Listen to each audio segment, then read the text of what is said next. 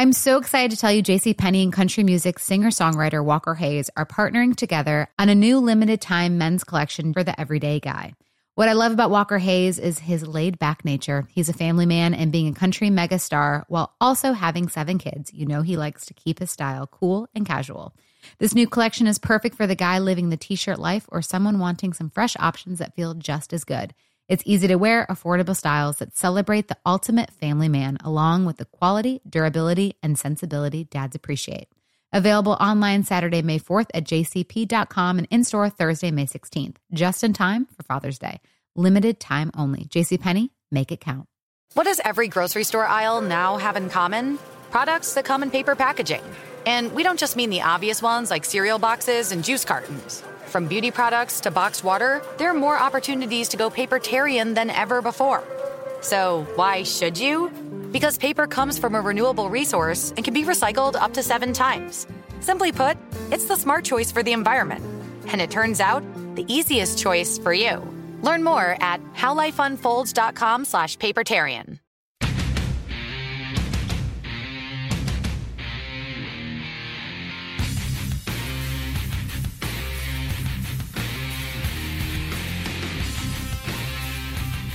This is the Steelers Standard on Steelers Nation Radio and podcast on Steelers.com. When your offense scores 30 points and you make $108 million on a side of the football that's completely healthy, that side of the football should help you carry the day to victory. Did the defense do some things that helped contribute towards winning? Of course they did. They set the offense up on a tee after that TJ Mhm. Watt interception, but I don't think they did enough. And Jacob, I think the one spot that I circle the most as a frustrating, it's frustrating part was the pressure on Joe Burrow or the mm, lack the lack thereof. I agree. I mean, we had said get to Joe as much as you can leading up to this game, and it won't necessarily cause turnovers, but it could cause three and outs or it could cause unconverted third down attempts and putting the ball back in your offense's hand. And ironically, Tom, the turnovers were there, and the Steelers walked away with just two sacks on the day. The turnovers were also a little weird. I'll give Joe full blame on the first one because even though it was Full tipped by blame, I I think, think Watt t- and yeah, Cam, yeah. You got to get the ball above the. You're Joe Burrow. You're six foot four. Don't get the ball I mean, I'd. I'd also like to give credit to Levi for making a for great, jumping in front for of making route, a great yes. read. Yeah, making the read, recognizing the ball was tipped and readjusting his route to the ball Mm-hmm. to be a ball hawk and get it. Um, that's on Joe. I know it's a little fluky. You know, people might argue that's not an interceptable ball. It is because it got tipped. The second one is an act of he's the best defensive player in the world. Like, how in the hell? What was Joe supposed to do differently there, other than again being tall enough to get the ball over the line? and you saw scrimmage? his reaction. He just the- couldn't believe it. Like uh, Zac Taylor in the postgame said he had no idea how TJ caught that ball. Like that's one of the most bizarre interceptions you're ever gonna see. Mm-hmm. Full credit to the defender there, and you just kind of have to tip your cap if you're the offensive player. Right. So the turnovers weren't even a product of that pressure getting to Burrow. In fact, the most that he felt pressure wise was those tip passes at the line. Steelers were doing a good job of realizing they weren't gonna get home stopping and putting their big paws up, which they're really good at when they're fully healthy up there, and snacking some balls down, leading to an interception both times, and then also just you know knocking a play down uh, when they needed to. So, if anything, that's really the most uncomfortable he felt was having balls tipped at the line of scrimmage.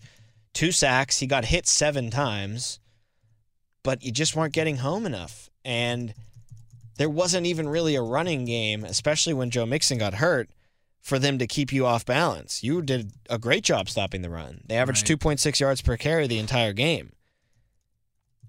He just was very comfortable and had all the time he needed in the pocket to pick you apart for 355 yards, four touchdowns, and he threw for 24 for 39. I mean, that's the biggest key here. That's the biggest problem. He didn't feel uncomfortable at all. You didn't pressure him into some bad, some more bad plays. Mm-hmm.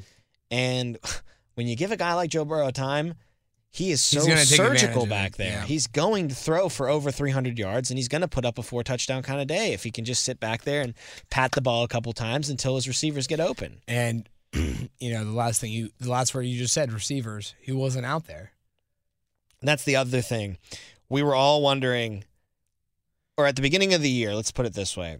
we said Ja'Marr Chase goes down, or if there's anybody in an NFL team that has a number two that's really a number one, it's probably Tee Higgins in Cincinnati. Ja'Marr Chase has been out for a couple of weeks now, and Tee Higgins has been dealing with his own nagging injuries and really hasn't shown that Tee Higgins explosion that we were used to. In this game coming off of a bye week, maybe it's the mm-hmm. same way with Najee for him. He just Right. needed that extra 12, 13 days Very to recover, possible. But he looked like a number one wide receiver out there. Nine catches, 148 yards, a 33 yard long. He didn't get in the end zone, but man, he did so much damage. Ja'Marr Mm-hmm. Chase torched the Steelers in week one. Him being out this time, Steelers maybe hoping you get a little advantage there. Tee Higgins just stepped into his shoes and, filled in immaculately. Yeah, it doesn't surprise you at all. And I think the more frustrating part was the fact that you saw this coming. You could have prevented this. You could have planned better for this. You could have said, with no Ja'Marr Chase, Tee Higgins is absolutely going to be that guy. And guess what? You did shut down Tyler Boyd. Congratulations. But you still allowed Tee Higgins to be Ja'Marr Chase, essentially. And there was really no. It just seemed that every pass he caught, Tom, I don't know what he finished with his average. It seemed that every 16.4. I was gonna say it seemed like every pass he caught went for a first down, and that's not similar to George Pickens, who had four catches for 80 yards with a 20 yard average. This guy finished with what 12 catches on the day, nine catches on Nine the day. catches, he had 13 targets. So he was catching almost every ball that came in his direction, and every time, all nine of those catches were going for first downs. Yeah, I I personally think he's healthy now, and Mm-hmm. you might see this a little bit more as the season wears on. He's a dude. I mean, Yeah, he's just such a good wide receiver, and you're gonna have days, even with your entire healthy secondary out there, where good, great wide receivers just get you for a lot of yardage. What you shouldn't have, and what you can't afford to have.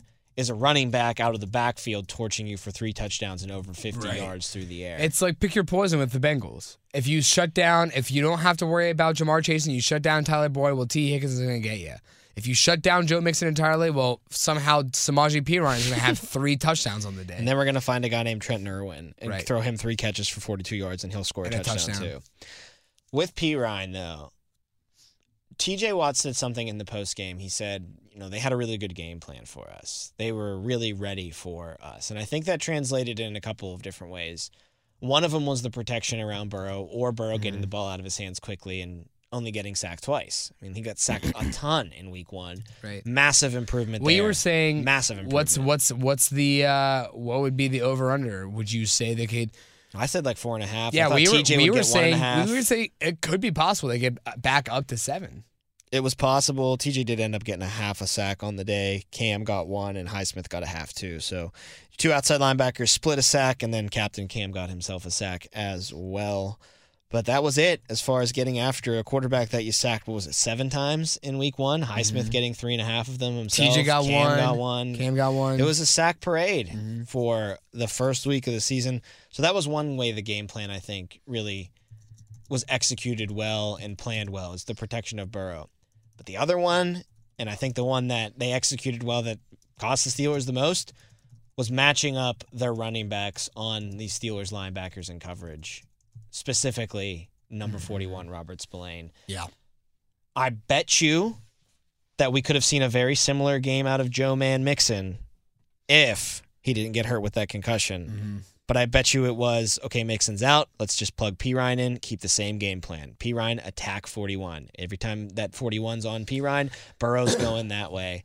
And it worked, man. Yeah, The and- second and- touchdown that he scored, he shoved Robert Spillane Yes. off like he was a JV football player. I was going to say if there's one play that really stands out to you on defense, it might be that second touchdown by Perine, where Robert Spillane had him essentially wrapped up, and then Perine just ran right through him, and then had seven yards left, but all he had was that one defender that was really stopping him, but didn't have to worry because he just kind of dove for the dove for the pylon and got it. Not that they needed this tape to understand that that's a good way to attack the Steelers, but you know who was going to watch this and circle that as a game plan in a couple of weeks? The Baltimore Ravens mm-hmm. when they have to play the Steelers. Oh, how can we exploit some mismatches with them on the defense. Well, how about we just have Gus Edwards run out for a pass against Whether Blaine? it's Gus Kenyon Edwards Drake. or yeah, or Gus Edwards Dobbins or J.K. Dobbins if he comes back, or even yeah, Kenyon Drake, or God friend. forbid you see Mark Andrews in 41 Oh, in a matchup. Like that's just going and again, it's not like it was rocket science. I mean, the Bengals knew to do it this week. Teams have tried to mm-hmm. do it in the past and I think the Some Saints I think the Saints would have liked to do it. I just don't think that the pressure that was getting to Dalton or the Steelers defense in general was really you know, w- lending them the opportunity to do so. You were able to kind of mask Spillane, although he was burned on the one touchdown that the Saints Mm-hmm. scored in that game. So it's just a matter of can you mask this guy or is he going to be the one that kind of hurts you as that weakest link? Because good teams, good quarterbacks, good offensive minds like Zac Taylor, they're going to know what the Mhm. weakest link is, and they're going to scheme around attacking it throughout the game. And they did that in this game. Three, Yeah. three touchdowns for Perine through the air. Yeah, I think Zac Taylor, we may be a little bit harsh on him here in Pittsburgh, but clearly going into halftime when he was down 17 to 20, uh, and that Samaje Perine touchdown that we were just discussing about Robert Spillane had already happened. But going into halftime, you're down to what you consider is an inferior opponent. And then he puts up 17 points on his own and on his offense and exploits that defense even more so, right? They were it it just didn't seem like the defense was able to keep up with the Bengals at any point in the game, even though the offense did a good job of keeping up offensively in the first half when they went stale. The Bengals just kept pounding the ball, giving Joe opportunities to throw the ball. Yeah, I know you said he finished with two interceptions, but he also finished today with four touchdowns. Samaje Perine didn't really do a lot on the ground, but got super involved and had one more touchdown in the second half. So they were just able to dissect that Steelers defense and really identify the weaknesses and attack those specifically. Is he taking the mantle of the He best being Joe Burrow Okay. as the best quarterback in the AFC North? in the AFC North for sure. Because Lamar, and we'll talk more about this. Um, But he's the king right now. in I'd say eyes? so. Lamar had another average day, barely beat a really bad team um, on Sunday. I think 100% it's Joe Burrow. I guess we'll see for sure when the creep comes back in a couple weeks how he looks after missing a, a ton of game time. Uh, And it may, it may be too late for the Browns who also stand. well, this year it's too late. Yeah, but I mean, just as far seven. as Moving the future, who's going to be at the top of the mountain when it comes to the quarterback play. But I think the Bengals need to look at this game and realize what could be when you get this guy an offensive line in front of him and let him cook. When he has time, I, he's going to get 300 yards almost every Mm-hmm. single game. Uh, At this point, I think the only formula to beat Joe Burrow or to get him off his game is to get him on the dirt, dirt a lot and force him into turnovers. But again, like we said, you don't see him throw interceptions until he plays the Steelers. But you got those turnovers anyways, and just and this isn't the defense's fault, but the offense wasn't able to capitalize. The winning formula was there, and it just didn't lead to a win. Burrow threw four interceptions in the first time they met. He threw four touchdowns this time in the revenge game at Acrisure. But still turned the ball over. It- it- I think a, a lot of this loss has to do with the lack of pressure. That's what's so weird about the defense, right? They, it made doesn't the seem like splash plays. Yeah, It had those moments where their p- elite players made big plays, especially TJ on that interception. But they yield points and they allow long drives to happen. Mm-hmm. And I think that's where people point to it and say the difference between elite and just a playmaking good defense is right there. You're a playmaking good defense who, on a day, can be elite when you're sacking the quarterback and everything is going well. And maybe you're playing the Saints. that factors into the Sure. equation too. But you're not to the point where you can go out and play defense for 60 full minutes and limit a team like the Bengals to 10 points and frustrate them all game long and get a maybe a forced fumble out there too, a couple more sacks on Burrow and really just make his day long and miserable. That's don't- I, think the difference there mm-hmm. between those two levels. And I'm not even sure that there is an elite defense in the NFL right now. Right I- now, I don't know if I point to one and say like the Eagles are great at taking the ball away, but you know they they've struggled from time to time, especially in that Washington game. They did not look great in the first game that they lost this year. So it might just be a nature of the beast kind of thing. where you're gonna have teams go for 70 yard drives on you mm-hmm. every once in a while. It's it's the offensive age of football. Right. This is all geared towards offense. The coaching is geared towards offense. The rules that they put in place for the game is geared toward offense. Maybe you're just not gone are the days of the Ravens and the Steelers and the Bears where you give up like six points per game and you mm-hmm. just don't let them score. But I still think when you have multiple drives that start deep in their own territory Well, I was gonna and say, end Tom, with touchdowns, that's what I was that's gonna say. problem. Can you think of off the top of your head the last time the Steelers allowed two 90 plus yard touchdown drives in a single game? No. I'm sure it's happened more recently than we think, but Right, it's maybe. fresh in our mind in this game. Considering, I mean, two 90 yard plus touchdown drives. I believe one was 70 yards, and I believe the other was something like 50 plus. So every touchdown drive, or almost every touchdown drive the Bengals had, started in their own territory. They didn't. They weren't gifted a turnover by their defense and only had to go 30 yards to gain. No, they were always on their own side of the football field and drove down and drove it down, sometimes all the way up to 90 yards, 92 yards and 93 yards. Open a limited time 11 month certificate at Kemba Financial Credit Union. At 5.25% APY, it's more than triple the national average, plus, it's a safe and secure way to grow your money. Visit your local branch or kemba.org slash CD for details. Offer expires May 31st, 2024. APY equals annual percentage yield. Restrictions apply. $500 minimum and $250,000 maximum deposit. Advantage status required. Comparison based on bank rate average. Federally insured by NCUA. Bengals had 22 first downs in the game. They got 18 of them via the pass. They got three of them via the rush, but and one of them came from a penalty. Mm-hmm. But third down efficiency wise, they weren't great. They were three for nine. But it's alarming that the Steelers only forced the Bengals to face nine third downs mm-hmm. in the entire game. Mm-hmm. That number has to be higher. They were getting higher. first downs. I mean, and the second Steelers downs, faced, I think, downs. 18. 17 third downs. 17? And they were 8 for 17, which ain't Damn. terrible, but ain't good either. Well, considering also, too, those splits between the first half and second half. yes. But to only have them facing nine third downs, Mm-hmm. I mean, you got to get them in third and longs and get them off the field, uh, especially if they're only going to convert at that three for nine clip. If they're only going to hit 33% of them, I think you're looking pretty good as far as an offense is con- or as far as the defense is concerned. Uh, getting that team off the field, but you never let them get to third down. They were picking up first downs with big plays on second down, with big plays on first down, and not through the ra- ground either. They did it No. pretty much all through the air, and that's really where the Steelers just torch got torched in this game. But you know, all the normal excuses you make for the defense, well, they were tired, right? Well, the offense kept going three and out. To a degree, you're right because the offense did kept going three and out in the second quarter or in the second half. But time of possession split was 31-36 for the Bengals, 28-24 for the Steelers. 31-36 is not a long time to be out on the field for the defense. It's a tick over half the game. You're supposed to be out there for half the game anyway. Right. So it's not like some weird like oh they had the ball for 40 minutes. The defense was gassed.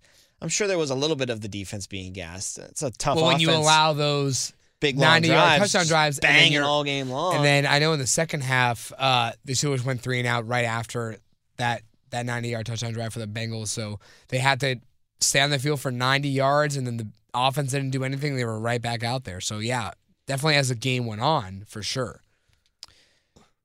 it's just like we did the offensive episode. It's the same way with the defensive episode. Like you look at the game and then you like find little positives that you can take from it. Where you know, like we said, when they did face a third down, they were successful sixty six percent of the time getting off the field. They had two turnovers. They had a turnover that should have resulted in a touchdown. It set the offense up so well. They uh, did these weird. They they held them to 62 yards on the ground when they rushed the ball 24 times. They were great as far as stopping the run was concerned. So there's silver linings all over the place in this loss on both sides of the football. But I think why you have to look at the defense and assign the majority of the blame there is because the expectations there are higher. Sure. That's the side of the ball that's supposed to be up to speed. Yeah. That's the side of the ball that's supposed to keep things afloat while the offense tries to catch up to the defense. And in this game, offense let the defense down, but you can make the argument that the defense let the offense down just as much. No, I, I don't think there's a side of this football team that really is immune to fault or immune to blame here, right? I think throughout the course of the season, people were giving the defensive pass because TJ Watt wasn't out there, but you even look at games like Miami, right? Miami, who has one of the best offenses in the league and had Tua back at the time, the defense without TJ Watt held them to 16 points in an entire game. Uh, it was the offense's fault for only putting up 10 points in a game. So I think the overall story or narrative for the season has been more frustrating on offense. But yesterday, I think, just because when you match the offense putting up 30 points for the first time all season long, and then the defense having TJ Watt back, Minkah Fitzpatrick back from his appendicitis, and allowing 37 points to be scored, the lack of uh, third down plays that they had to face, the long touchdown drives. I think clearly the, the defense was more frustrating to watch yesterday than the offense. Oh yeah, and again, the sacks. That's where I come. Yeah, to absolutely. You didn't get enough sacks. This team who allows the most sacks, and you were a team that took advantage of that in week one, and you came up with only two. and you have just been that flag bearer of the NFL for so long. When it comes to sacks, This Yeah. year, it's dropped off. You're not going to lead the league for the first time in a half a s- half a, a decade. you sound was it half a century? I did. It Feels feels, like like, that. that. But half a decade, you're not going to lead it this time. Probably going to be the Cowboys at this point. But that was your bread and butter. You can kind of assign the drop off to TJ getting hurt Mm-hmm. because what was their numbers after the Saints game? Like they had like almost 12, 13 sacks in games that TJ played in Mm-hmm. and only like 10 or something in games. Yeah. So uh, that's probably a key contributor to the fact that there's the drop off there. But he was healthy. The entire defense was healthy. They stink at protecting the quarterback. They averaged 3.6 sacks per game, and you only got two. Right. Uh, it was one of their better performances as an offensive line. They're going to look at that film and they're going to try to build off. What do we they do? How do we recreate? How do we do this against other teams where you're going to look at that and you're going to scratch your head and say, how did we not get enough pressure on him? Especially with number 90 in the fold, because that's the key. That's how this defense wins, getting a lot of pressure on the quarterback. Absolutely. And that's why I said I think the defense was a lot more frustrating to watch yesterday than the offense because you had faith in this defense with its big players back, with its splash play ability also present. And it led to 37 points scored, four touchdowns by Joe Burrow, and only two sacks taken. It's very, it's a shame. It really is a shame because I really thought. the first time all year long, your I- offense puts up these kind of points, and your defense has one of its worst days. I don't. I wouldn't call it the worst because no. the Philly Uh. game, the Philly game, and then well, maybe one of the most disappointing because Because I thought they could win this game. And especially at halftime, I thought they were going to win the game. The Steelers. I oh, mean. when you lead at halftime and you're getting the ball back after forcing a turnover and then scoring points off of that turnover, at the momentum was entirely on your in your favor. Yeah, it's a. It's just a shame that they weren't able to finish things out because I think you know this whole season's about growing and learning. This would have been something you could really have learned from a big win where now- you, like Max was saying on the broadcast all yesterday, punch counter punch. You hadn't been in one of those games yet. This was a young team in one of those games that for a half was delivering the counter punches and was going back and forth. Mm. Would have been really nice to see them Yeah, was stay able up to in draw that ring and speed, even if you lose in the end, but go was down able to swinging draw like Rocky. blood and then come back when the Bengals went after you. Exactly. You didn't get down at any point in that game when the Bengals started to score more points and kind of push to get away from you. It just fell off. The wheels on the cart just fell off in the middle of the second half. And that's where the frustration comes in because you saw it happen. You saw it do good. You saw it work. And then it just went Yeah, I think pivotal moments of the game included going three and out on your first three drives to start the second half. And then the one time you don't go three and out, it's because it was that TJ interception, but or you did go three and out, but you still resulted in a field goal because you had because you were right there. you were yeah. right there. But essentially, if I mean, if that if that happens, if the Bengals were driving, Tom, right? Think about it. If the Bengals were at midfield, and that interception happens around the thirty yard line, the forty yard line, Matthew Wright's not kicking that field goal. That's another punt. So you have to open up the second half, three and out, three and out, three and out, three and out instead of that field goal. Six plays, eventually punt. Uh, four plays because of a penalty, you eventually punt, and then a turnover on downs, and then the garbage time Najee Harris touchdown. All right, let's give out our moneymakers to wrap You- up the uh, episode. okay, what do you mean? it. Do it? We got to. Yeah. I mean, and, and there are people who deserve it. I mean, there's one guy in particular that specifically deserves it, and I'm going to be selfish and take him first. Go for it. Teddy KGB, would you just pay TJ Watt his money already? Pay that man his money. What in the hell happened on that interception, man? How did you do that?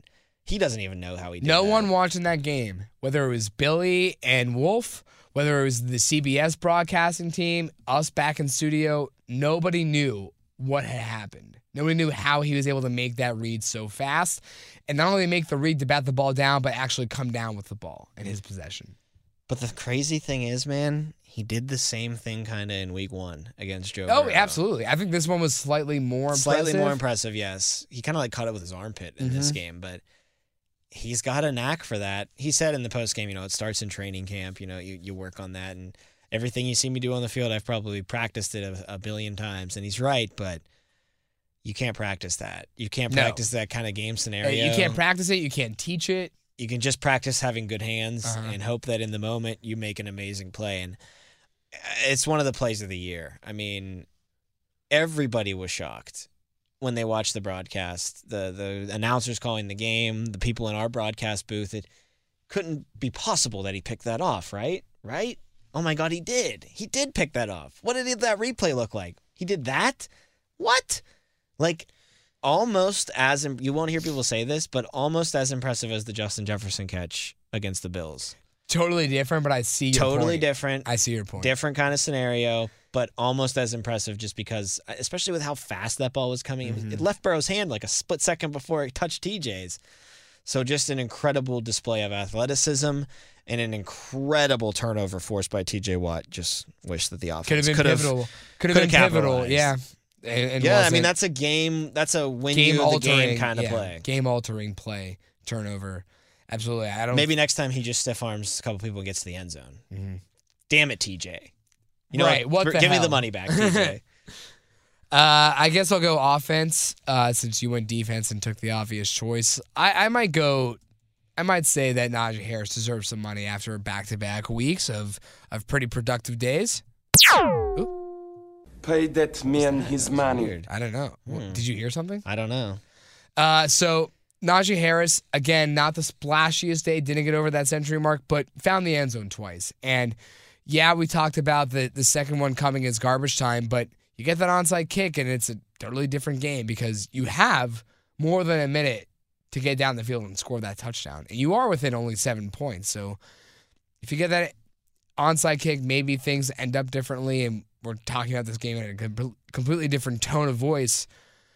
But it was still, even though we're kind of not faulting him for that garbage time touchdown, we're kind of taking it away, taking it out of the equation. He still had a real, a really good day. Like we talked about his first touchdown of the day being his best ath- athletic performance or singular play of the season, and that comes a week after we thought we had seen his best athletic performance in a single play when he made that play. Uh, he made that stiff arm running down the running down the middle of the field.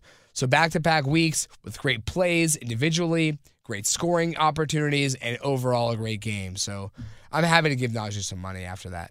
Subscribe to SNR's newest podcast, The Godfather of Pittsburgh Sports is talking nothing but Steelers. It's Savran on Steelers, and new episodes drop every Tuesday and Thursday. You can subscribe today. It's available on the Steelers mobile app, the iHeartRadio app, and wherever you get your podcasts. We'll take a look around the NFL. It was a pretty wild Sunday in the league. Talk about some near upsets, some upsets, and status quo remaining. I'm looking at you, New England and New York. That's all on the way on the third episode of the Steelers Standard. He's Jacob Brecht. I'm Tom Opferman. Keep it right here. We'll talk to you soon. Open a limited time 11 month certificate at Kemba Financial Credit Union. At 5.25% APY, it's more than triple the national average, plus, it's a safe and secure way to grow your money. Visit your local branch or kemba.org slash CD for details. Offer expires May 31st, 2024. APY equals annual percentage yield. Restrictions apply. $500 minimum and $250,000 maximum deposit. Advantage status required. Comparison based on bank rate average. Federally insured by NCUA. Live Nation presents Concert Week. Now through May 14th, get $25 tickets to over 5,000 shows. That's up to 75% off a summer full of your favorite artists like 21 Savage, Alanis Morissette, Cage the Elephant, Celeste Barber, Dierks Bentley, Feid, Hootie and the Blowfish, Janet Jackson, Kidz Bop Kids, Meghan Trainor, Peso Pluma, Sarah McLachlan. Get tickets to more than 5,000 summer shows for just $25. On sale now through May 14th. Visit LiveNation.com slash Concert to learn more and plan your summer with Sean Paul, Sum 41, 30 Seconds to Mars, oh, and Two Door Cinema Club.